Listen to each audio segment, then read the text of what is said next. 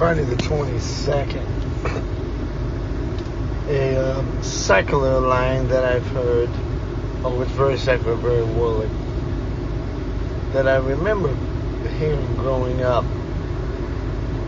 And occasionally I hear even now it being in Christ since around 2002. And I'm not going to use the actual term, I'm going to convert one of the words to a more uh, Lord God edifying and glorifying word. But it means the same thing is blowing sunshine up someone's but you know what the real word is. You can Google it and see that. I'm not going to use it in this form, in this outlook. There are too many preachers that are doing that today, standing in pulpits. They're blowing sun that means, and I just looked it up, you can do the same thing. You all have fingers and hands and a mouth. If you want to use Alexa or whatever, don't matter.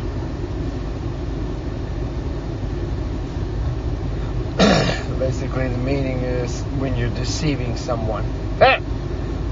On news media, uh, I, I uh, have been for decades actually tools of the powers to be to do exactly that to constituents, to people, to blow sunshines up our butts.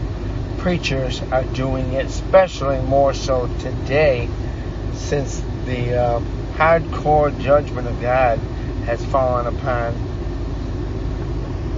this nation and as every nation through the COVID pandemic we're not talking about the way the enemy's children, the political leaders, they are not godly. They can say they're godly all they want. Anybody that can, anybody confess that can profess Jesus Christ, but only their actions will, beyond a shadow of a doubt, will prove whether they're actually confessing, repenting, confessing Christians.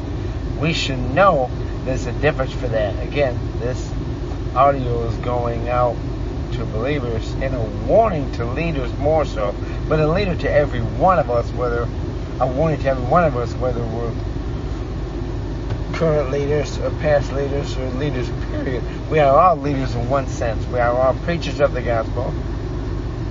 Not all of us may not have been called by God. And You got people standing in pulpits that were called by men but not called by God.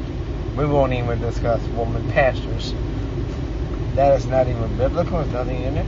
Preachers, they're confusing, just like, and we know where confusion comes from. Actually, I should say we know who confusion comes from. God allows it, not for our destruction.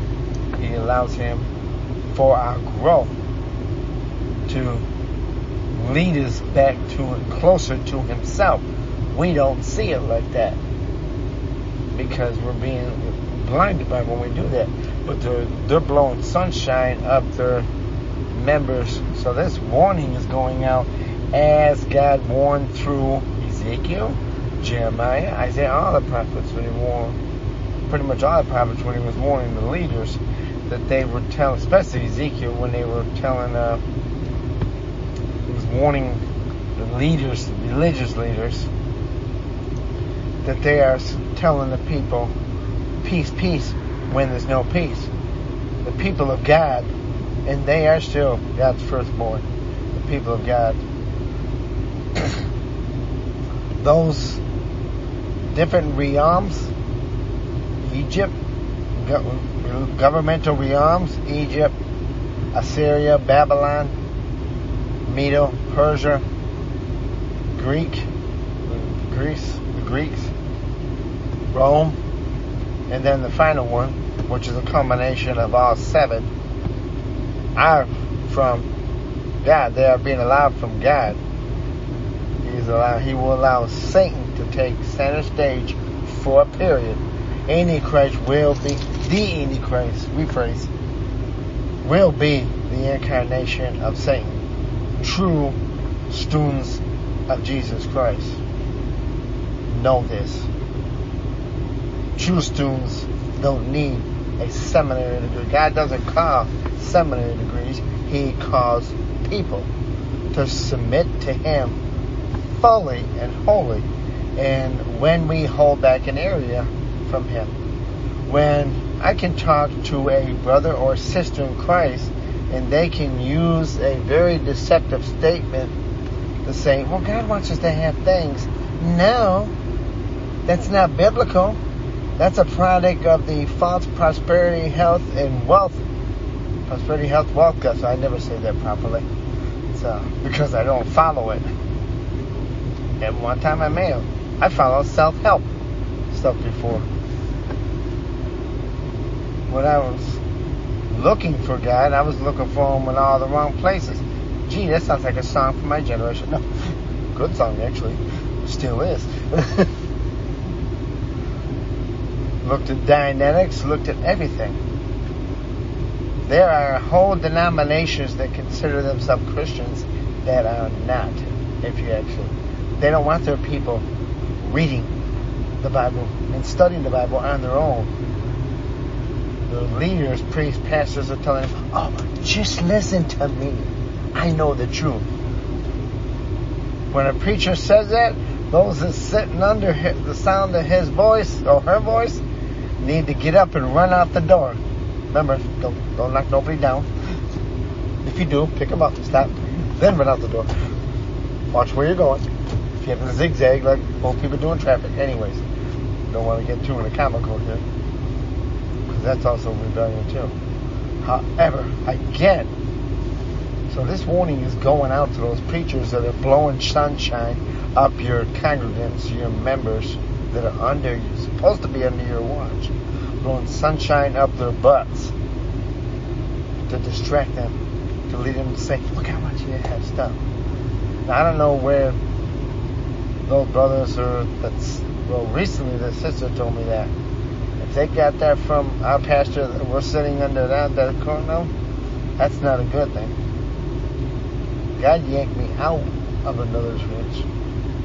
And another thing, as leaders, if God allows us to have education, I'm not speaking against education per se, but when we try and teach a Bible or preach a Bible on human education and not by the power of the Holy Spirit, we are not teaching and preaching according to God.